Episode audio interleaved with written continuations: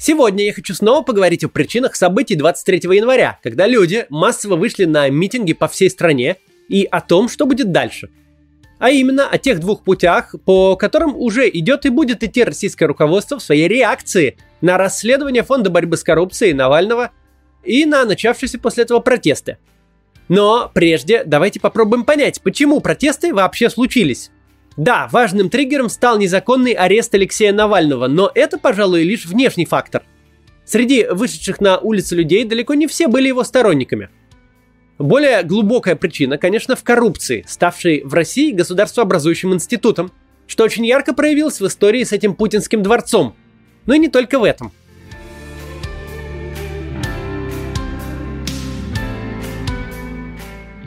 Коррупция в высших эшелонах российской власти это вообще-то не новость.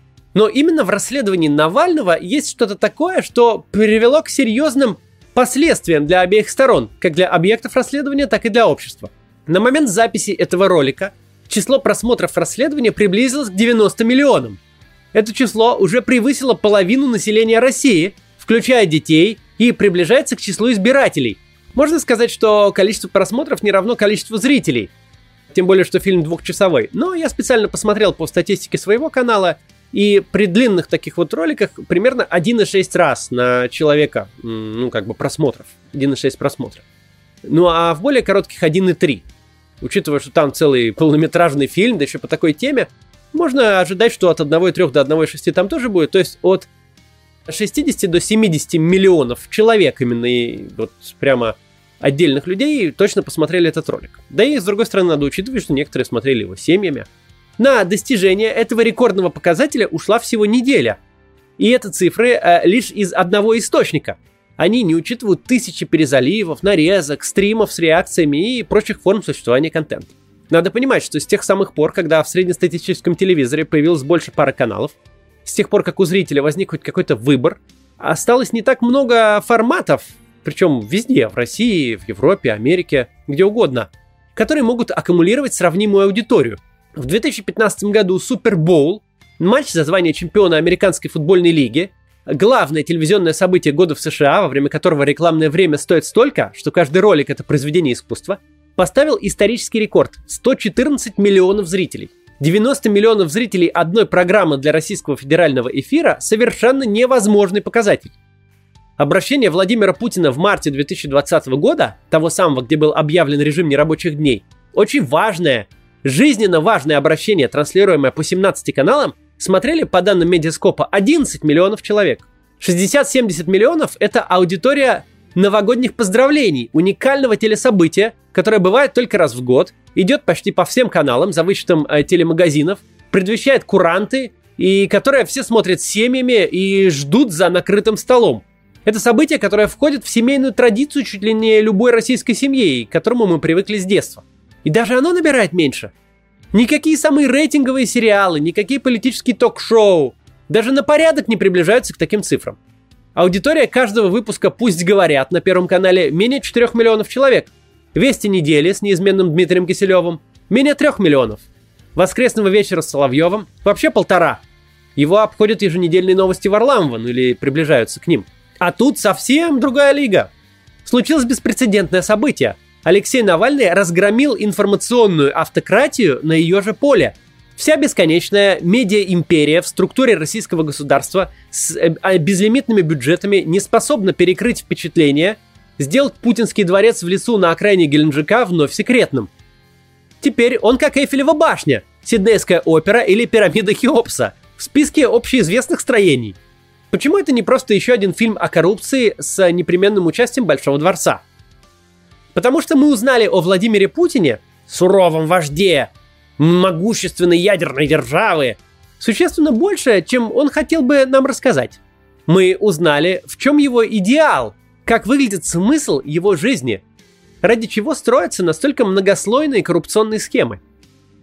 Для автократии, особенно персоналистских, очень важно не выглядеть посмешищем – Легитимность лидера в таких режимах во многом зависит от его харизмы. И это большая проблема.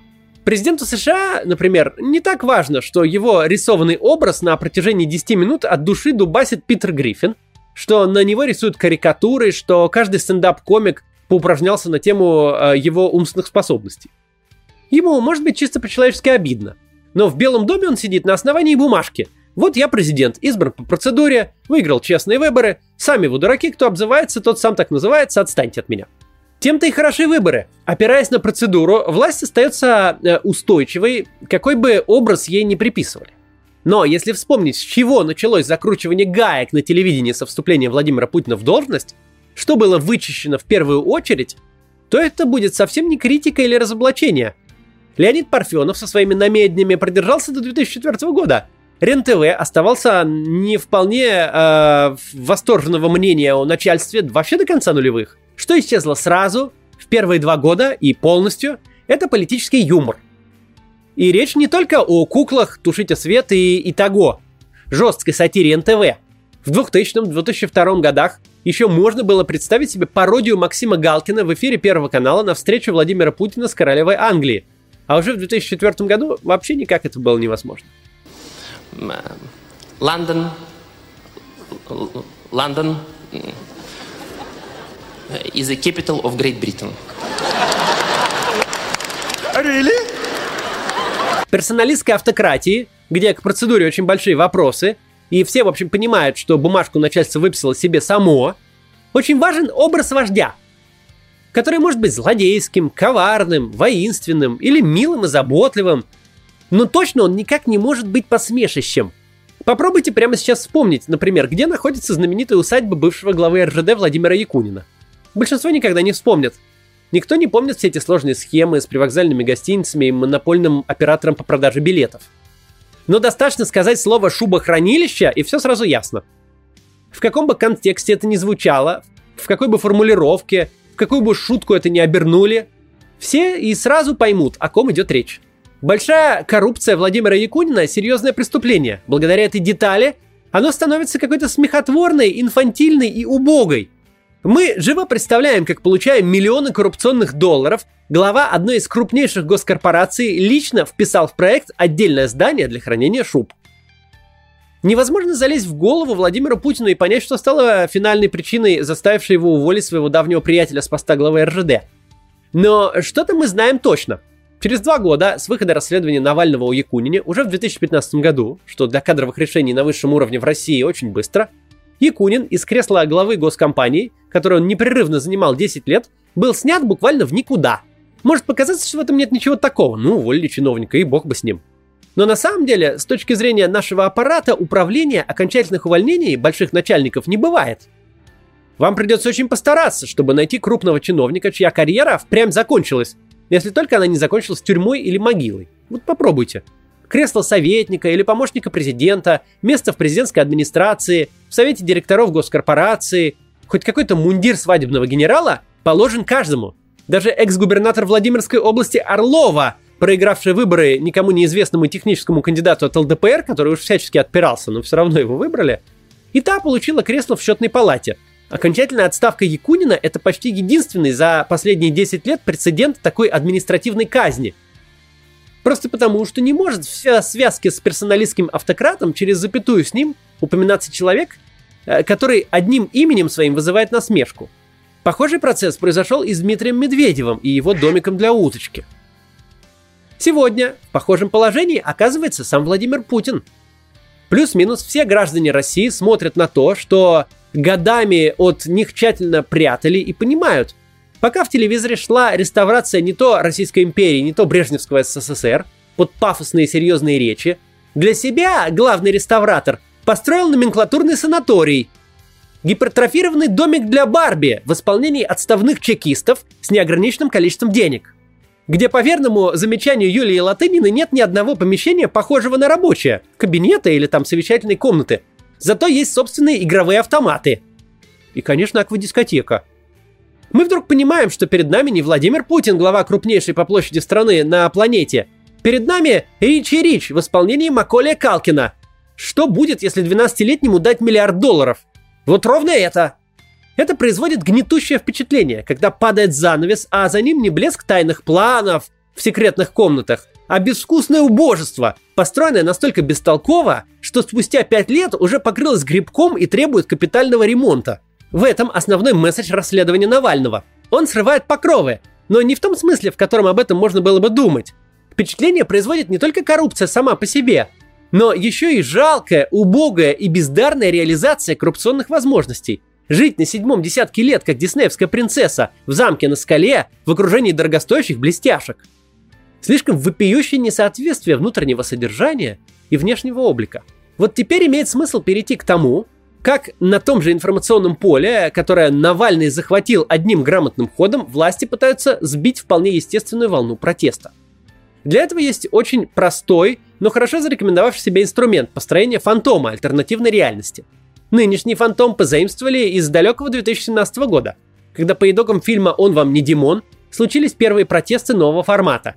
На этот раз они э, не сконцентрировались в Москве, а шли синхронно по всем городам России – в тот раз фантом родился буквально случайно.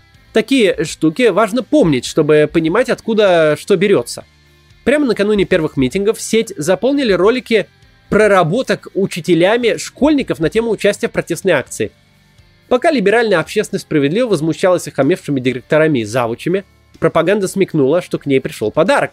Именно в марте 2017 года на смену фашистам, маргиналам, шпионам и прочим агентам Запада в пропагандистском мифе приходит школота, которая остается с нами и поныне. Хотя те школьники уже давно э, голосуют и пошли на работы. Но с тех пор все сохранилось и продолжается до сих пор. На самом деле это действенный концепт, он не просто так прижился. Его не просто так импортировала Лукашенко. Он выполняет сразу три функции. Первая достаточно очевидна – это торговля страхом. Теория заговора, которая рассказывает про угрозы детям, приживается намного лучше. Начиная со средневековых кровавых наветов, евреи, как известно, жаждут крови христианских младенцев, а не христианских мужчин среднего возраста. Продолжая городскими легендами 90-х о похищении детей на органы или о наркотических конфетах, заканчивая новорожденным Куаноном, там тоже про детей. Где-то все должно упираться в безопасность детей, потому что это переводит дискуссию из рационального в эмоциональную – а угрозой детям можно представить что угодно, было бы желание. Навальный выводит ваших детей на митинги, где тех побьют, а после посадят. Это то, что способно напугать любого родителя, безотносительно его политических взглядах и симпатий. Ключевой порог этой логики в вопросе «а кто побьет-то?» То источник угрозы. Нет, конечно, можно без конца муссировать историю о протестующих со смертоносными снежками в руках, но звучит это не слишком убедительно. У кого в руках те дубинки, под которые Навальный выводит подростков, якобы? в руках у сотрудников правоохранительных органов. То есть никто даже на уровне официальной пропаганды не скрывает, что единственный источник опасности на протестной акции – это не какой-то радикальный активист, который бросится с ножом, а полиция. Именно те люди, функция которых защищать людей от угроз, а не служить для них угрозой. Довольно странно осознавать, что именно полиция является источником беспорядков. Причем никто этого особенно и не скрывает, включая саму полицию – Вторая полезная функция о школоте как об основной силе уличных волнений – инфантилизация протеста. Закономерное и законное политическое поведение граждан выдается за какой-то подростковый бунт против родителей. Естественная реакция взрослого человека, как э, предполагается авторами мифа, не участвовать в этом. К слову, тут нужно напомнить, что митинги не имеют ничего общего с массовыми беспорядками. Массовые беспорядки – преступления, а митинг – форма политического поведения, форма реализации своих прав – Беспорядки – бесправие, а митинг – право. Легко запомнить. И, наконец, третья функция мифа об участии детей в протестах – переключение повестки. Всякий раз, когда происходит какое-то экстренное событие, митинг, стихийное бедствие, теракт, первая задача пропаганды – перевести разговор на какую-нибудь другую тему. Если вы вспомните, то сразу после страшного пожара в торговом центре «Зимняя вишня» в 2018 году пропаганда старательно уводила разговор с той вопиющей прорвы коррупции, которая привела к трагедии – на обсуждение каких-то блогеров, которые вбрасывали fake news. Не очень понятно, чем слухи, естественный спутник любой катастрофы, ухудшили ситуацию, и какие в точности блогеры разрешили строительство торгового центра, который вспыхивает как канистра бензина, какие блогеры перекрыли эвакуационные выходы. Но обсуждать информационный шум намного лучше, чем а, торговый центр в столице субъекта федерации, который по документам вообще был двумя отдельными зданиями. В начале 2011 года та же технология отработана и на теракте в Домодедово. Фокус с провала спецслужб, допустивших теракт, старательно переключался на подлых таксистов, которые задрали ценник на поездки. Задача в данном случае очень понятна. По комнате бродит огромный слон площадью почти 20 тысяч квадратных метров на побережье Черного моря. Этот слон, болезненное роскошество, оргия сверхпотребления уже на уровне ментального расстройства, очень сильно бьет по образу и реноме действующего правителя, вызывает протесты.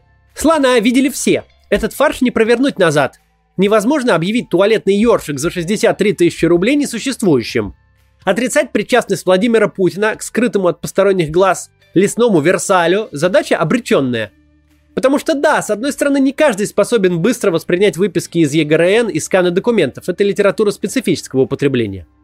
С другой стороны, в России даже учащиеся начальных классов хорошо знают фамилию того единственного человека, над чьим частным домовладением могут установить бесполетную зону. Что это не биткоиновый миллионер, скорее всего. Поэтому фактуру власть обсуждать не хочет. Такое обсуждение грозит провалом, Вместо этого она создает альтернативную реальность, в которой протестные митинги – это какой-то утренник в третьем классе, куда кроме лиц младшего подросткового возраста вообще никто разумный не ходит, и погружает публику в бесконечную и бесцельную дискуссию. Навальный выводит на протесты детей, хорошо ли это? Что это все виртуальный мир, что никаких протестов школоты нет и никогда не было, что медианный возраст участника протестной акции далеко за 30, это все сугубо теоретические вопросы. Тут главное сама дискуссия – Пока ее участники оживленно дерутся в комментариях, большой слон на цыпочках выбегает из новостных заголовков. Что важно в такой момент для нас с вами? Что нам делать, когда мы наблюдаем попытку информационной автократии вернуть себе повестку, не обсуждать дворец, но выдумывать мир, в котором школьники нападают на полицейских по приказу Навального? Очень важно не позволить втянуть себя в такую дискуссию. Важно помнить, зачем мы все здесь сегодня собрались. Какой именно вопрос мы задаем. Коррупция – это преступление, Получение взяток деньгами ли или дворцами ли несовместимо с занятием должности президента России. Сама по себе статистика, где возрастной состав участников митингов примерно соответствует российской демографической пирамиде, это был бы аргумент, но этот аргумент в том споре, который не нужно вести. Все граждане Российской Федерации наделены правами, и главное право, без которого не будет всех остальных, задавать вопросы руководству страны. И мы их сегодня должны продолжать задавать. Каким образом получилось, что президент России построил себе такой дворец. Как это вообще возможно? Вот, на сегодня все. До завтра.